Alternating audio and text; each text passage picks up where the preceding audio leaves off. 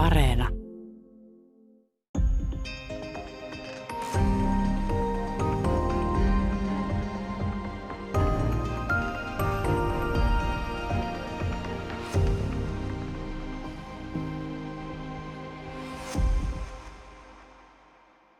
Hyvää päivää. Täällä on tänään vieraana professori Touko Perko. Puhutaan vapaussodasta, kahdesta vapaussodasta. Ja nyt on aika tarttua viiden vuoden tauon jälkeen tähän uudestaan. Ää, otsikko on kaksi vapaussotaa, eli, eli tämä kysymys siitä, että onko kansalaissota, sisällissota, joskus on tämä vuoden 1918 tapahtumia. Kaksi vapaussotaa on yksi ratkaisu tähän. Eli ää, millä tavalla tämä voidaan hahmottaa molemmilta puolin vapaussodaksi? No joo, kun tätä kirjaa kirjoitin, niin lähtökohtana oli se, että varsin paljon kirjoja, useita kymmeniä on sodassa kirjoitettu. Ja, ja halusin otsikkoon saada jonkun asian, jota ei ole juurikaan tarkasteltu. Ja, ja siis kun valkoiset voittivat tämän sodan, niin he ottivat vapaussota-termin itselleen. Ja siitä tuli niin kuin sodan virallinen nimi pitkäksi aikaa 20 1930 luvuille.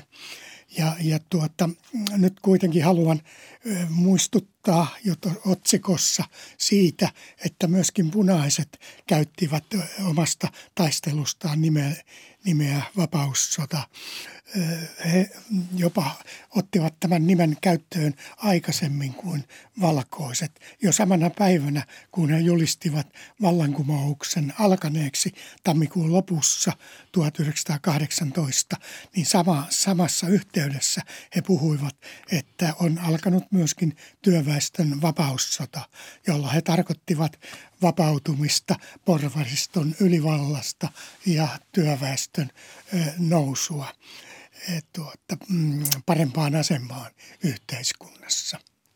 Milloin tämä nimi sitten politisoitui oikeastaan, että vapaussota rupesi tarkoittamaan valkoisten voittoa? Mm, no jos mä vielä jatkan tuosta tammikuusta, niin silloin tuli käyttöön myöskin kansalaissotatermi, ja, joka sitten myöhemmin on vakiintunut punaisen puolen käyttämäksi termiksi yhdessä vallankumouksen ja kapinan ohessa.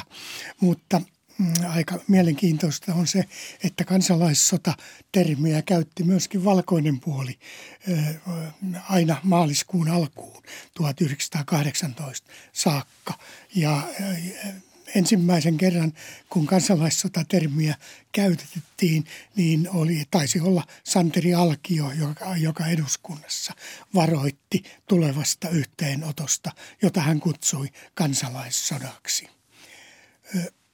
siis tämä kysymys oli milloin... Tämä politisoitui tämä poli, Politisoituu, niin. Tuota, mm, tässä kävi sillä tavalla, että kun jääkärit tulivat helmikuun lopussa Suomeen ja mm, vahvistivat olennaisesti valkoista armeijaa, niin he alkoivat ihmetellä, että toisiaan vastaanko täällä suomalaiset sotivat. Että eiväthän se, he sitä varten olleet Saksaan 1915 menneet oppimaan soti, sotilastaitoja ja, ja taistelu, taistelutaitoja. Niin silloin, silloin valkoiset nimesivät oman sodankäyntinsä vapaussodaksi siinä maaliskuun alussa 1918. Ja se oli myöskin eh, sodan retoriikan kannalta tehokas nimi, koska se kuulosti komealta päiväkäskyissä eh, eh, rintamakertomuksissa ja niin edespäin. Vapaussota oli jotain muuta kuin kansalaissota. Kansalaissota, joka kirjaimellisesti tarkoittaa kansalaisten välistä sotaa. Vapaussota taas valkoisten kontekstissa niin tarkoitti irtiottoa Venäjästä. Ja, ja näin se voitiin, so, tämä Suomessa käyty sota voitiin liittää tähän valkoisen puolen laajaan tavoitteeseen eli, eli itsenäistymiseen ja sen varmistamiseen. Ja tiettävästi ensimmäisen kerran eh, vapaussotatermiä noin virallisesti käytti Mannerheim Tampereen taistelun jälkeisessä päiväkäskyssään. Tavallaan tähän kuuluu myös se, että jos vapaussota oli myös siis vapaussotaa sitä, että ei ajauduta Neuvosto-Venäjän osaksi, osaksi silloin, mutta se oli myös sellainen asia, että vapaussota näin ymmärrettynä, niin voisi laittaa niin ehkä vähän Suomen hetkessä marginaalia ajatella, että kyseessä oli siis kuitenkin Saksan ja Venäjän suhteet ehkä ennen kaikkea. Niin. Tai ei ennen kaikkea, mä perun tuon, mutta, mutta ei ollut mikään mitätön tekijä, mitä oli Saksan ja Venäjän suhteet. Niin, päinvastoin näillä ulkosuhteilla oli mitä suurin merkitys. Venäjän tukeen punainen puoli rakensi omat voiton toiveensa ja, ja sitten taas Saksa, Saksan vaikutus valkoisen Suomen voittoon oli aivan olennainen. Ja se on myöskin asia, jota, jota vapaussotakirjallisuudessa on väheksytty. On unohdettu, että Saksa koulutti jääkärit, siis valkoisen puolen kaikkein ratkaisevin sotilasvoima jääkärikoulutus alkoi jo vuonna 1915. Sitten hyvissä ajoin ennen sisällissodan syttymistä Saksa tuki Suomeen valkoista armeijaa ja suojeluskuntia aseavulla ja jonkin verran antoi myöskin sotilaskoulutusta. Ja tärkein oli sitten tämä jääkärien koulutus. Jääkäreistä tuli, tuli tämän sisällissodan tärkein sotilaallinen voima yhdessä saksalaisen Itämeren divisioonan kanssa. Mä olen edellisessä kirja, kirjassani kirjoitellut, tarkastellut Saksan Itämeren divisioonan komentajan Grevi von der Koltzin ja sitten Suomen valkoisen armeijan komentajan Mannerheimin välistä suhdetta. Ja siinä jo osoitin, miten, miten tämä Saksan apu oli aivan olennainen. Täällä on tänään siis vieraana professori Touko Perko.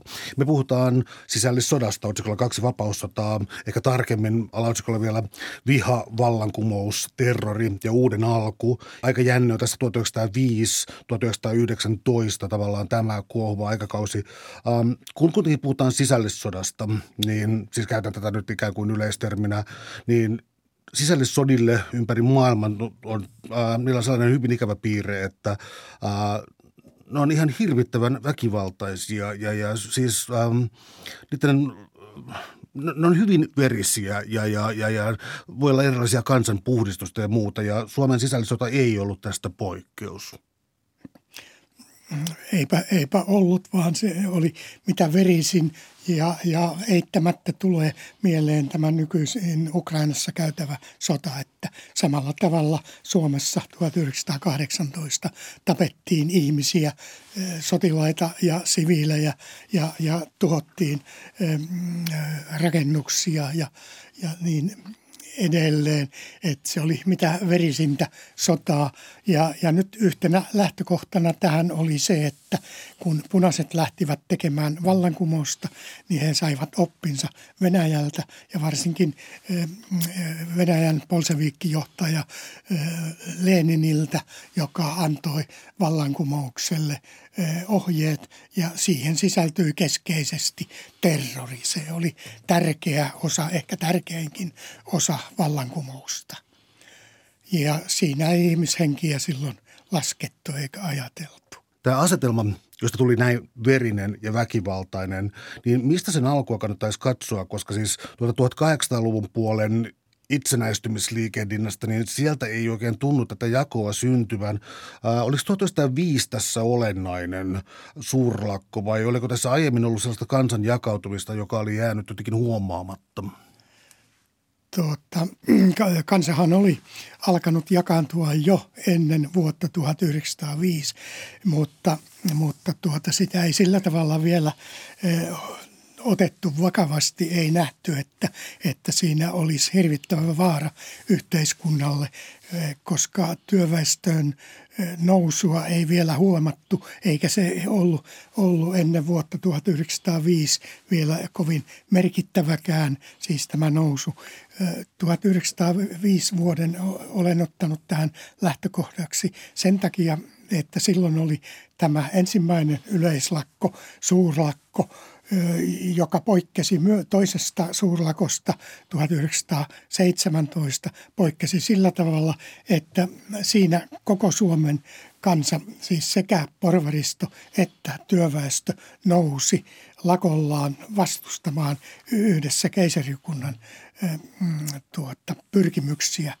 Ja, ja, mm, mutta, mutta se eriytti Suomen kansaa sillä tavalla, että työväestö – vaikka siis ponnistikin yhdessä porvariston kanssa siinä yleislakossa, niin työväestö huomasi, että joukossa on voimaa. Se merkitsi heidän itsetuntonsa nousua ja, ja mm, tämän jälkeen on selvästi niin kuin työväenliikkeen lähteissä havaittavissa, että miten, miten niin kuin alkoi tämmöinen – ajatus siitä, että otetaanpa tämä valta Suomessa kokonaan työväestön käsiin. Että jonkinlainen itu vallankumoukselle syntyi viimeistään silloin 1905. Ja sitten mallia, mallia tuota, suomalaiset saivat mm, Venäjän vallankumouksellisilta, jotka paetessaan Venäjän keisarikunnan tiukkoja otteita tulivat Suomeen ja – ja organisoivat täältä käsin omaa vallankumoustaan ja samalla siirsivät tätä vallankumousoppia myöskin suomalaisille. Mutta aika jännittävää on se, että myöskin porvaripuoli eh, piti yhteyttä näihin Venäjän vallankumouksellisiin. Ja tuota, mutta tästä ovat, ovat sitten jälkeenpäin kyllä olleet varsin hiljaa. Tämä työväenluokan proletariaatin, sanoisiko nyt sitten marksilaisittain tietoisuus itsestään luokkana, niin ähm, Saksa ei ollut todellakaan pelkästään sotilaallinen mahti, vaan suuri kulttuurinen mahti Euroopassa, Suomelle erittäin tärkeä. Sieltä oli siis levinnyt siis totta kai äh, Karl Marxin ideat ja, ja, ja tuota, tuli olemassa tällainen ikään kuin riktiläinen työväenliike, joka tällainen niin patruunavetoinen, mutta sitten sosialismin eri versiot, kommunismin, sosialismin vallankumouksen eri versiot virtasivat Euroopassa tunnetusti kuin aave. Mikä, milloin tällainen niin kuin agitoitu vallankumouksellisuus, milloin se saapui Suomeen?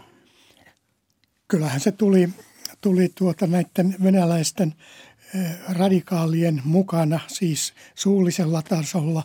Sitten kirjallisella tasolla se, se alkoi siis nimenomaan Saksasta käsin saapua siten, että suomennettiin monia saksalaisia vallankumoukseen viittaavia teoksia ja sitten keskeisimmät työväestön johtajat olivat sivistyneitä miehiä. He pystyivät lukemaan saksalaista kirjallisuutta myöskin alkukielellä. Että näin vähitellen se saapui, sanoisiko noin kymmenen vuoden aikana vuoden 1905 jälkeen. No jos mennään tässä ikään kuin pimeyden ytimeen, eli tähän vihaan ja mikä sisällissotiin kuuluu, siis tämä vastapuolen demonisoiminen ja, ja täysin äh, ikään kuin kaikkien inhimillisten ominaisuuksien poistaminen vastapuolelta. Ää, äh, miten tätä vihaa lietsottiin? No, no siinä tietysti tärkeänä oli, oli tuota työväenlehdistö, joka tavoitti aika suuren lukijakunnan Useimmat alkoivat siinä vaiheessa jo, olivat siis lukutaitoisia ja sitten porvaripuolen lehdet pyrkivät hiukan vastaamaan tähän työväestön hä, tuota, mm, haasteeseen, mutta, mutta merkittävämpänä pidän sitä agitaatiotoimintaa, joka mm, synnytettiin 1900-luvun alkuvuosina. Koulutettiin siis satamäärin tehokkaita agitaattoreita, joiden tehtävä oli, oli eh, välittää eh, nimenomaan maaseudun, mutta myöskin kaupunkien eh, köyhälistölle, työväestölle tuota, tätä työväen sosialismin sanomaa, johon liittyy niin kuin keskeisenä tämä vihankylvö porvaristoa vastaan. Ja tästä on aivan erinomaisia esimerkkejä muun muassa kirjallisuudessa. Ilmari Kiannon Punainen viiva on erinomainen esimerkki siitä. Siellä oli agitaattori Puntarpää, jota sitten siinä elokuvaversiossa esitti Jussi Jurkka ja, ja jotenkin, jotenkin häneen tiivistyy tämä ajatus siitä, miten vihaa työväen, työväen puolella ja nimenomaan työväestön vähäväkisissä niissä, joilla ei ollut ammattia eikä oikein kunnon töitäkään, miten, miten heidät saatiin sosialismiin, äänestämään sosialismia en, ennen siis ensimmäisessä eduskuntavaaleissa 1907. Mä mietin vaan tota altavastaajan roolin ottamista, koska tulee mieleen myös äh, tietty kirkon vastaisuus ja tarina äh, piispa Henrikistä ja Lallista ja niin edelleen. Nämä tuntuu olevan tällaista suomalaisuuden tiettyä aineesta, tämä, tämä ikään kuin, mitä nyt sanoisin, maasta kumpuava viha herroja vastaan, herran vihaa, mutta millä nimellä se vaan ikinä historiassa kulkeekaan. Niin, tämä herraviha on ihan käypäinen nimitys kyllä – kyllä tuota, ja se tietyllä tavalla herravihan viha, vihassa taisteltiin myöskin Nuijasodassa, mutta erityisesti tässä vuoden 18 punakapinassa, niin herraviha oli sen keskeinen vaikutin. Mm, tuntuu välillä siltä, että kun sisällissota syttyi, kun punaiset kaappasivat vallan Helsingissä ja, ja, ja laittoivat punaisen lyhdyn työväentalolle. Tuota, äh, osin kävi sillä tavalla, että puoluekoneistosta, siis äh, demareista oli tullut demarit kolme Forssan kokouksessa. Ja osin tuntui olevan niin, että äh, siinä kaartit julistautuivat itsenäiseksi puolueesta, Venäjästä, kaikesta oikeastaan tällaisesta. Ja, ja tämä sota syttyi. Leimahtiko se, oliko se joku pitkä prosessi vai leimahtiko se yllättäen käyntiin? No, pitkä ja pitkä. Kyllä se tietysti aikansa vei ennen kuin tämä, tämä vihan kylvö kääntyi sitten aseelliseksi taisteluksi. Mutta, mutta siis perusongelma tässä oli se, että työväenliikkeen sai haltuunsa tämä radikaali vallankumouksellinen siipi ja, ja nämä, nämä tuota, perinteisemmät sosiaalidemokraatit, joiden kärkinimi oli, oli mm, Väinö Tanner, niin he eivät pystyneet hillitsemään ja hallitsemaan tätä tilannetta. Ja, ja sitten nämä radikaalit saivat, saivat hyvin käyttökelpoista kannattajakuntaa näistä, näistä vallitöissä työskennelleistä työmiehistä, joilta loppui työt, kun Venäjän keisarikunta lopetti vallityöt, jotka olivat työ, työllistäneet kymmeniä tuhansia suomalaisia. Kun heiltä loppui työ, heiltä loppui leipä, he ryhtyivät katsomaan, että mitä nyt.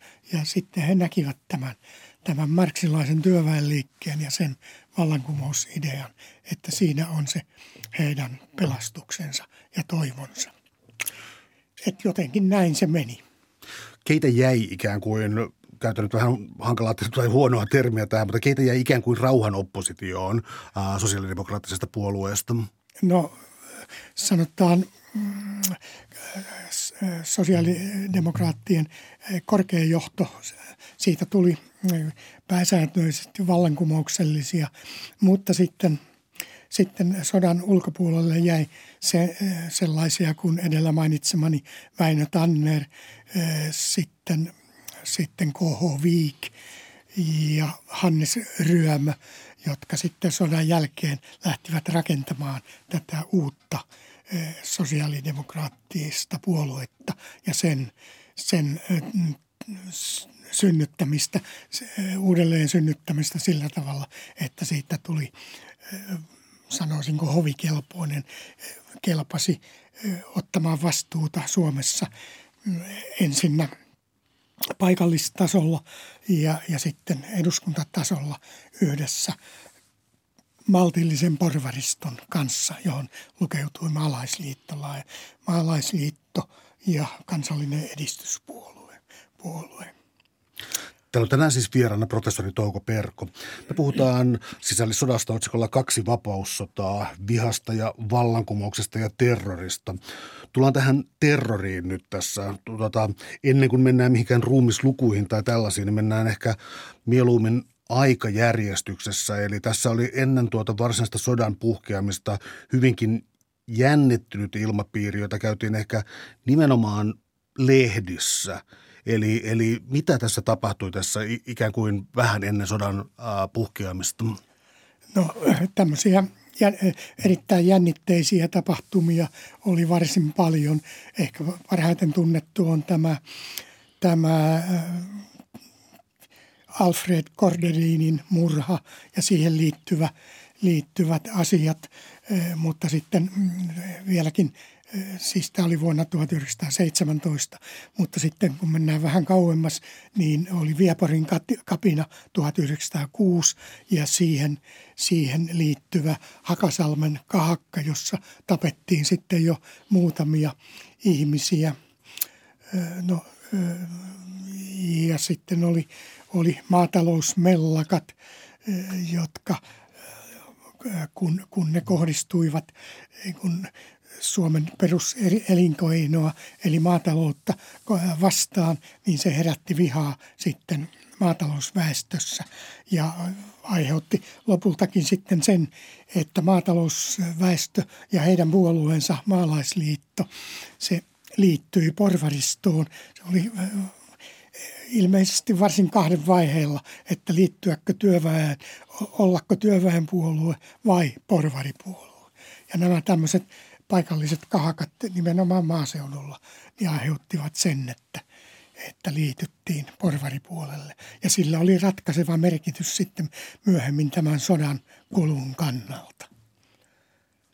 Milloin, ähm, milloin tilanne kärjistyi niin, että alkoi tulla ruumiita? No merkittävässä määrin marraskuun suurlakon aikana 1917. Silloin eri tavalla punakaarti tappoi porvareita kymmenittäin ja sitten sen jälkeisissä yhteenotoissa kuoli myöskin kymmeniä. Kaiken kaikkiaan niin, että kun tullaan tammikuun loppuun 1918, siis ennen sodan syttymistä, oli, oli useita kymmeniä, ehkä satakunta ihmistä jo keritty tappaa ja ne olivat pääosin porvaristoa ne, ne tapetut. No, jotta ymmärtää vielä tätä vihan äh, ikään kuin hyväksikäyttöä ja käyttämistä tuossa noin on esimerkiksi se, että ähm, termi vapaussota yksi sen merkityksistä on siis se, että täällä oli suuri joukko venäläistä sotaväkeä ja, ja, ja, ja myös venäläisiä äh, kenraaleja, joihin Mannerheimilla taas oli niinku ikään kuin kiinteä suhde, mutta heidän riisuminen aseestaan, joka sitten aiheutti myös siis sen, että Suomen, Suomen punaisia saatettiin – naisväestö saatettiin kutsua ryssän morsiamiksi ja, ja, ja mitä susinarttuja ja mitä kaikkia termejä näissä käytettiinkään, niin tämä siis Suomen punaiset ja ryssät olivat tässä ikään kuin laitettiin samaan pinoon. Kyllä, ja tämä johtui sitten siitä, että kun valkoiset niin kuin alkoivat mieltää tämän sodan vapaussodaksi, niin tärkeää oli osoittaa, että sitä käytiin käytiin nimenomaan venäläisiä vastaan ja, ja keskeistä oli päästä venäläisistä eroon Suomessa. Mutta kun mainitsit Mannerheimin, niin täytyy, ja nämä korkeimmat Venäjän armeijan upseerit, jotka Mannerheimin tavoin olivat aatelismiehiä ja ajattelivat samalla tavalla valkoisesti kuin Mannerheimkin. Eli heidän tavoitteensa oli kukistaa bolsevismi ja nostaa Venäjän keisari, joka siis maaliskuussa 17 oli pantu viralta, niin nostaa hänet takaisin valtaan. Että tämä on yksi, yksi sivujuonne. Ja, ja tuota, nämä Venäjän, venäläiset sotilaat riisuttiin aseista Pohjanmaalla. Sen sijaan Etelä-Suomessa, joka, joka jäi punaisten haltuun, niin venäläinen sotaväki, joka pääasiassa oli, oli mm, laivaston väkeä, matruuseja, he asuivat laivoissaan suhteellisen rauhassa pitkän aikaa. Ja, ja tuota, ennen sodan syttymistä he myöskin osallistuivat näihin punaisen puolen terroritekoihin. Tullaan näihin terroritekoihin itse asiassa siis, koska on aika vakiintuneet käsitty, käsitteet punainen terrori ja valkoinen terrori. Ähm, mä en ole ihan varma, onko tuollainen kaksijako nyt kauhean, onko se nyt kauhean selkeä, mutta siis tullaan tähän punaiseen terroriin. Mitä se ikään kuin piti sisällään? No siis kyllä tämä kaksijako, terrorin kahtiajako on sillä tavalla relevantti, että nämä terroriteot siis, kun niillä tarkoitetaan hengenottoa kun, niin kuin kanssa ihmisiltä, niin, niin punainen puoli ne aloitti ja, ja erittäin massiivisesti jo tuossa edellä mainitussa marraskuun suurlakon, yleislakon yhteydessä. Se alkoi, siis terroriteot alkoivat punaisena terrorina ja sitten ne kiihtyivät helmikuun alusta alkaen, kun oli vallankumous julistettu, niin alkoi massiivinen terroritekojen sarja. Sen lisäksi myöskin punainen puoli otti pan, panttivankeja, joka on, oli tämmöinen perinteinen tapa käydä sotaa. Niin sitten heillä oli mahdollisuus tähän raakaan terroriin nimenomaan Etelä-Suomessa, jossa heidän vallankumouksensa oli näennäisesti onnistunut kun sitten valkoinen puoli alkoi saada voimaa taakseen, niin he vastasivat tähän terroriin niin hyvin ja massiivisesti kuin pystyivät. Ja kun ajatellaan sotaa kokonaisuudessaan, niin valkoisilla oli se isompi voima, jonka tähden valkoisen terrorien uhrien lukumäärä oli moninkertainen verrattuna punaiseen terroriin. Et kysymys oli samasta asiasta, mutta kysymys oli siitä, kummalla oli kykyä te, äh, niin panostaa enemmän. Uh, millä tavalla tätä oikeutta jaettiin sitten, koska siis tähän sodan yleiseen ikään kuin perversin logiikkaan kuuluu se, että uh, murhat muutetaan oikeud- tai niitä, se niin kuin oikeutetaan oikeudenkäynneillä ja erilaisilla tuomioilla ja tämän kaltaisilla, jotka synnyttää sitten tietysti myös arkistomateriaalia ää, historian tutkijoiden iloksi, niin tuota, ää, minkä kaltaisia oikeudenkäyntejä punaiset käyttivät tässä vaiheessa punaisen terrorin aikana? Millä ikään kuin legitimiteetillä he perustelivat tätä? Niin, tässä oli tuota, punaisilla oli, oli niin sanotut vallankumousoikeudet, jotka pyrkivät toimimaan samaan tapaan kuin rauhanaikaiset ö, käräjäoikeudet. Ja tuota, merkittävää on, että niissä ei kuolemantuomioita annettu, vaan vaan esimerkiksi saatettiin tuomita punaisia työväestöön liittyviäkin henkilöitä, jotka olivat eh, oikeuden mukaan rikkoneet työväen oikeusperinteitä. Että esimerkiksi viinankeitosta ja myynnistä saatettiin antaa, antaa varsin isokin rangaistus. Ja, ja tuota, no sitten eh, rintamalla ja rintamien välittömässä läheisyydessä toimi sitten kenttäoikeuksia, joista punaisella puolella ei jäänyt juuri mitään eh, historiallisia lähteitä. Ja ne oli varsin tylyjä oikeuksia, kun saatiin valkoinen kiinni, joka katsottiin, että hän on tehnyt, eh, on pahasti rikkonut punaisen puolen tavoitteita vastaan, niin hänet ammuttiin saman tien, eikä siitä sen kummemmin dokumenttia jäänyt. Valkoisella puolella mm, tuli myöskin näitä, tai olivat nämä kenttäoikeudet merkittävässä asemassa ja niistä on myöskin dokumentteja olemassa. Eli eh, pyrittiin siihen, että, että jokainen tappotuomio olisi perustunut oikeuden päätöksiin. Eh, minkäänlaisesta oikeudenkäynnistä ei kuitenkaan ollut kysymys, vaan se oli oikeuden kaapuun verhottua selkeää ja raakaa väkivaltaa. Ja sitten kun sota eteni tai, tai kun sota päättyi, niin nousi esiin kysymys siitä, että miten, miten punaisia kaiken kaikkiaan tuli rankaista. Ja tässä on niin kuin sodan kokonaiskuvan kannalta aika kova juttu ja se on se, että valkoinen Suomi rakensi ajattelunsa tähän juridiikkaan ja, ja tämmöiseen kirjaimelliseen oikeuden käytön toteuttamiseen ja sitä edusti korkeimpana valkoisen puolen poliittinen johtaja P.S. Winwood. Ja tämä, tämä juridinen painotus oli niin kova, että sen vaatimuksesta sitten pidettiin välttämättömänä, että jokaisen sotaan osallistuneen punaisen teot on tutkittava ja jokaisen tulee saada asianmukainen rangaistus.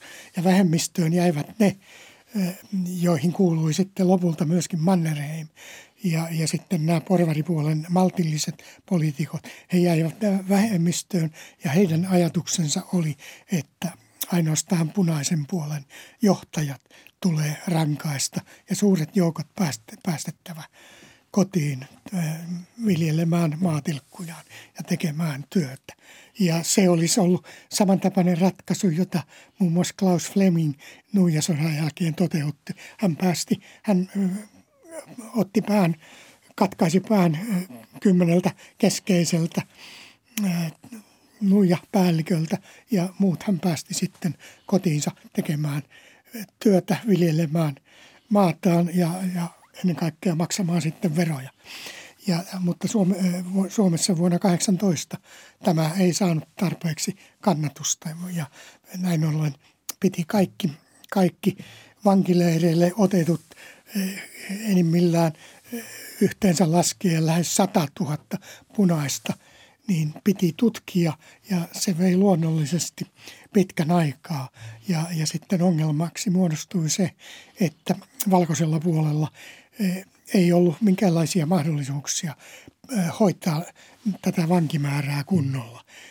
Ei, ei tuota, hygienisesti vanhoja venäläisiä kasarmeja pääosiltaan, mihin, mihin vangit laitettiin, mutta ei varsinkaan sitten elintarvikehuollon osalta. Et siitä seurasi tämä vankileirien kur, kurjuus, joka tappoi enemmän kuin, kuin sota ja, ja sitten tämä terrori. Ja mä olen tuossa niitä ynnännyt näitä siis aikaisempien tutkijoiden työn pohjalta, niin vankileireillä kuoli noin 13 000 punaista. Sitten, sitten terrorin uhreina kuoli noin 11 000, joista ö, yli 7 000 oli punaisia.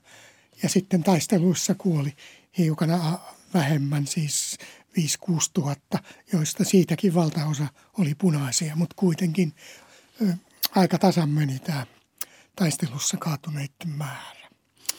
Tämä on näitä Suomen historian kipukohtia, siis se myös kuinka näitä selitetään, jossa on siis nämä vankileirit ja, ja sitten on äm, on muutama asia, jotka siihen kytkeytyy, joista yksi on Suomen maine ulkomailla. Äh, tämä on kuitenkin tietyllä tavalla joskus, joskus lukenut, että tämä oli niin kuin, ikään kuin suomalainen innovaatiokeskitysleiri, jos tässä nyt niin kuin tällaisia termejä käyttää, mutta tota, pointti kuitenkin erittäin huono sato, ähm, Espanjan tauti, äh, kaikki niin kuin tämän kaltaiset asiat ja näitä on sitten tämä tekee näistä luvuista, jotka muutenkin on raadollisia, tekee hankalia. Eli jotkut on sitä mieltä, että valkoinen terrori ja tällainen oli ää, No sanotaan, että sairaudet oli paljon tärkeämpi osa tätä ja satotilanne, jotkut taas vähättelee tällaisia taustatekijöitä.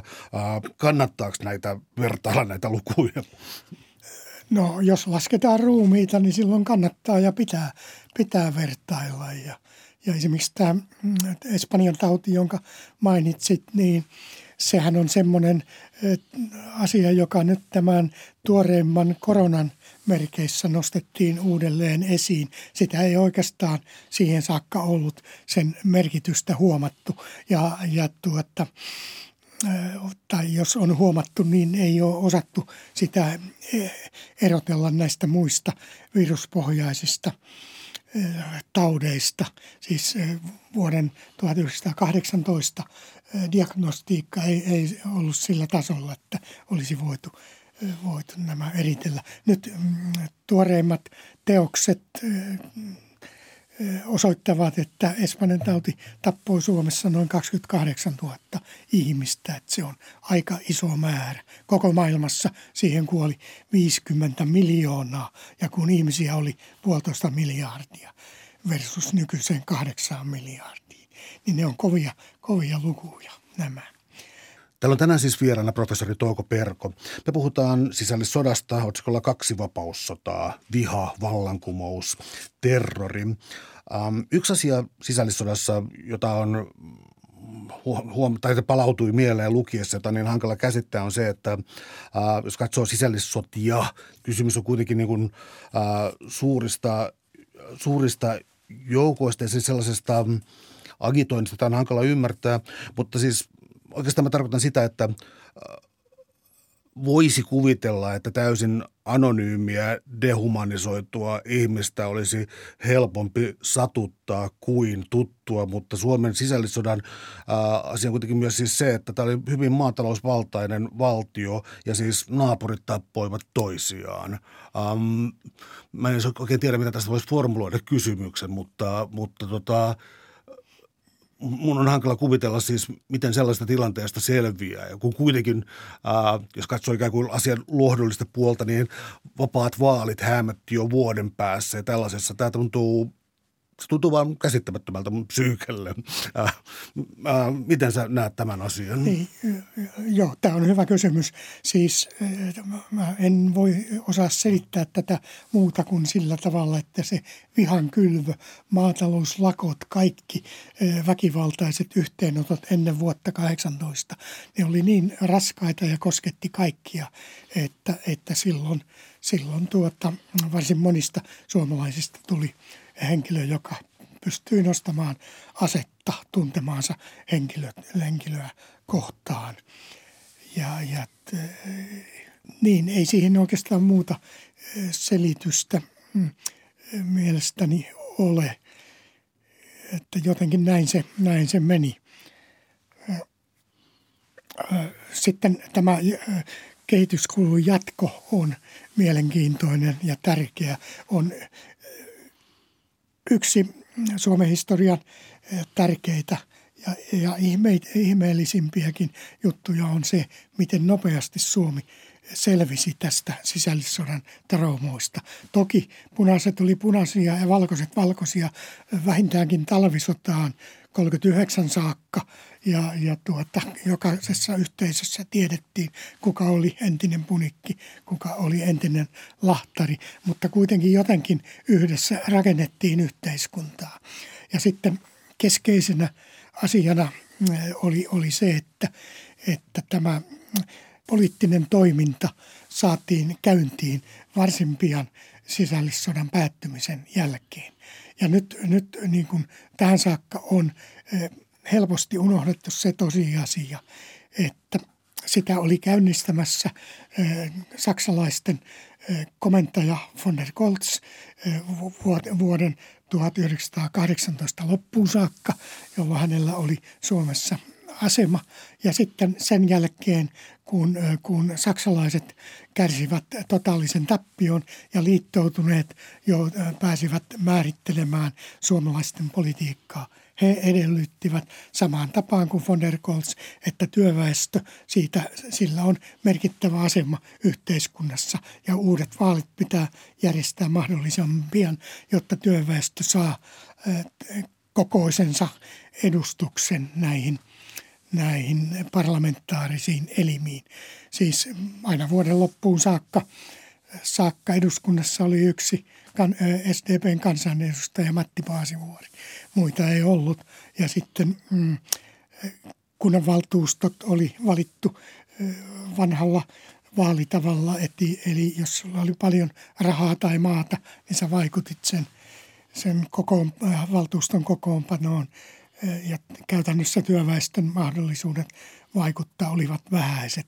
Mutta jo vuoden 18 lopussa ja vuoden 19 alussa otettiin käyttöön tämä uusi, uusi kunnallislainsäädäntö, joka oli valmisteltu jo ennen sisällissodan syttymistä. Se otettiin vuoden 18 lopussa käyttöön ja se pakotti, tavallaan pakotti porvariston ja työväestön yhteistyöhön siinä, miten hoitaa oman kunnan asioita, miten järjestää työtä, miten hoitaa jälleenrakennus ja, ja miten, miten saada, saada leipää kansalle.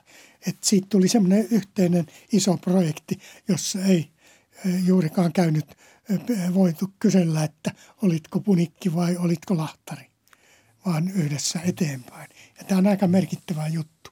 Ja sitten edelleen, edelleen maaliskuussa 19 pidettiin sitten ensimmäiset eduskuntavaalit, jossa, jossa SDP menestyi hyvin ja saattoi aloittaa vaikuttamisen myöskin valtakunnan tasolla. Ja tästä vaikka yksi esimerkki on Vaino Tanner, joka oli organisoinut SDPn uudella tavalla, tehnyt siitä siis tämmöisen reformistisen parlamentaarisen puolueen, niin kuin SDP oli alun perinkin ollut ennen joutumistaan eh, kumousmiesten haltuun, niin, niin eh, esimerkkinä muutoksesta on se, että Tannerista tuli 20-luvun puolivälin jälkeen – pääministeri, joka johti SDP-vähemmistöhallitusta. Ja kaikkein merkittävin esimerkki tästä on se, että vuonna 2007 toukokuussa hän oli VT-presidenttinä, kun presidentti Relander oli, oli sairaalassa ja Tanner oli VT-presidentti ja siinä tehtävässä hän joutui ottamaan vastaan eh, valkoisen armeijan juhlaparaatin eh, Helsingin senaatin torilla. Juhlaparaati, joka, joka siis mm, vietettiin nimenomaan valkoisen armeijan kunniaksi. Tämä oli mm, Tannerille pikkusen vaikea asia. Hän yritti siirtää sitä, mutta armeijan komentaja Arne Sihvo sanoi, että ei sitä nyt voi siirtää, kun, kun kutsutkin on jo lähetetty. Ja Tanner otti sen vastaan ja Sihvo sanoi, että milloin pitää nostaa silinterihattua, milloin ei. Ja sen sijaan ainoastaan puolustusministeri Heinonen oli ainoa demariministeri, joka oli paikalla ottamassa vastaan paraattia. Muut, muut demariministerit poikotoivat tilaisuutta. Mutta Tanner otti tämän viileän lakimiehen tavoin, että virkaan kuuluva velvollisuus, joka on hoidettava. Mutta tästä, tästä repesi aika monen riita sekä valkoisella puolella, miten tämä on mahdollista, että varsinkin punaisella puolella. Miten tämä on mahdollista, että otetaan valkoisen paraati vastaan.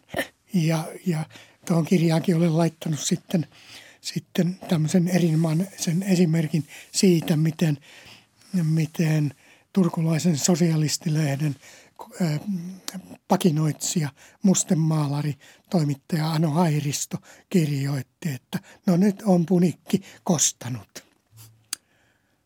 Hairistosta tuli myöhemmin Suomen sosiaalidemokraatin päätoimittaja. Täällä on tänään siis vieraana professori Touko Perko.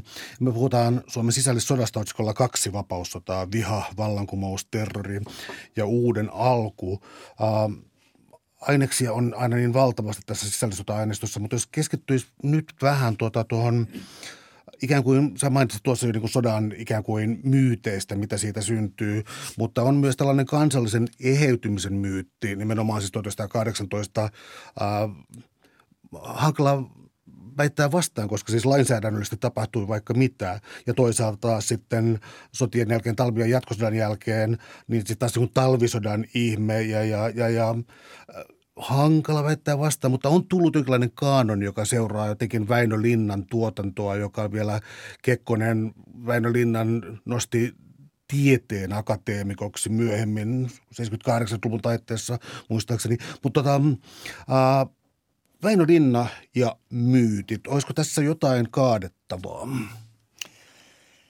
No tuota, siis mun mielestä Väinö Linnan teos, teos on täällä Pohjan tähden alla on aivan erinomainen ajankuvaus. Ja, ja se, että hän siinä – yhdistelee taitavasti niin kuin sitä, mitä todella tapahtui, niin sitten siihen, mihin kaunokirjailijalla on, on oikeus, eli hän rakentaa faktojen rinnalle myöskin fiktiota. Tähän hänellä on oikeus, eikä suinkaan ollut, ollut Väinö Linnan vika, että sitä mm, pohjan tähteä ryhdyttiin pitämään, ryhdyttiin, se ryhdyttiin ottamaan kovin kirjaimellisena totuutena siitä, mitä vuonna 18 tapahtui. Niin siis mm, Linnan merkittävä saavutus oli se, että hän kirjoillaan nosti punaisen puolen taistelun niin kuin kansalaisten tietoisuuteen ja, ja sillä kautta, sitä kautta punainen puolikin alkoi saada oikeutta. Ja, ja tuota, hän teki ymmärrettäväksi kapinan syyt ja sitten, sitten tuota, käsitteli aika taitavasti sodan kulkua ja se seurauksia. Mutta tuossa kun sanoit, että, että tuota, tähän vallankumoukseen tai itse käytän sisällissotaan, siihen sisältyy myöskin tasa-arvoistumisen siemen, niin tässä mä nojaan akateemikko Oiva Ketoseen ja hänen kirjaansa vuodelta 1988 kansakunta murroksessa – niin siinä hän toteaa, että vaikka punaisille kävi todella huonosti, sota hävittiin ja ihmisiä kuoli ja muuta, mutta kuitenkin siihen taisteluun sisältyy sisimmältään tämmöinen tasa-arvoistumisen siemen.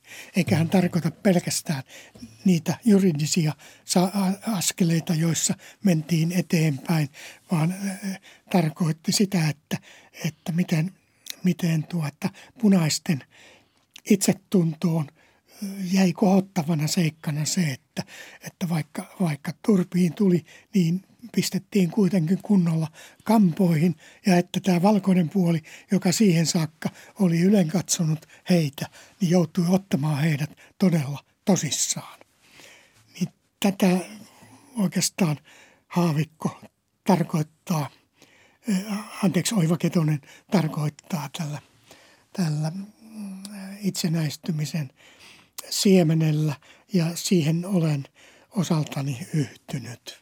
Niin tämä aihe on sellainen, että se vieläkin herättää voimakkaita tunteita ja moni ikään kuin kuuntelee äh, vähän paranoidistikin puheita tästä, että kuka koko milläkin puolella edelleen. Äh, yksi sellainen siis sellainen niin hyvin yksinkertainen ruuhismi, joka tässä on ollut, on siis se, että, ää, että punaiset hyökkäsivät tota, legitiimiä valtiovaltaa vastaan. Onko tämä sellainen lause, jota mielellään ei käytetä tai jota on vasta ruvettu käyttämään? No se on lause, jota käytettiin vuonna 18. Valkoinen puoli sanoi, että tämä on valtiorikos, kun noustaan laillisesti asetettua eduskuntaa ja laillista hallitusta vastaan. Siitä tuli, tuli heti tämä laillisuusrintaman keskeinen slogan ja, ja sitä on kyllä pidetty esillä edelleenkin. Ja, ja tarkkaan ottaenhan mikä tahansa vallankumous, kun se tällä tavalla tapahtui kuin tämä Suomen punakapina, niin se on rikos. Juridisesti se on aina rikos, mutta ei kuitenkaan marksilaisten oppien mukaan se ei ole rikos, vaan se on tavoite ja tästä, tästä tuli se lähes pysyvä ongelma ja, ja voi olla, että se on edelleenkin ongelma joillekin. Ja tietysti yksi tämän kirjan kirjoittamisen vaikeus on – on ollut siinä, että kirjoittajaa ei voitaisi syyttää sen paremmin punaiseksi kuin valkoiseksikaan. Ja tämä, tämä asiahan on nostettu jo yhdessä lehtiarvostelussakin esiin, jossa toivottiin, että toivottavasti kirjoittajaa ei syytetä kumpaankaan leiriin kuuluvaksi, vaan tässä on pyrkimys niin kuin mä tuossa totean, niin pitää arvossa historian, kaikkien historian tutkijoiden oppii sää saksalaista Leopold von Rankenia 1800-luvulla, vaan kirjoitti, että vies eigentlich gewesen ist, eli kuinka oikein tapahtui. Eli me historian tutkijat pyrimme kirjoittamaan, mitä on tapahtunut. Ja tämä pyrkimys minulla on ollut tässä keskeisenä. Tämä pyrkimys myös tässä keskustelussa. Suuret kiitokset keskustelusta, Touko Perko. Oli ilo. Joo, kiitoksia.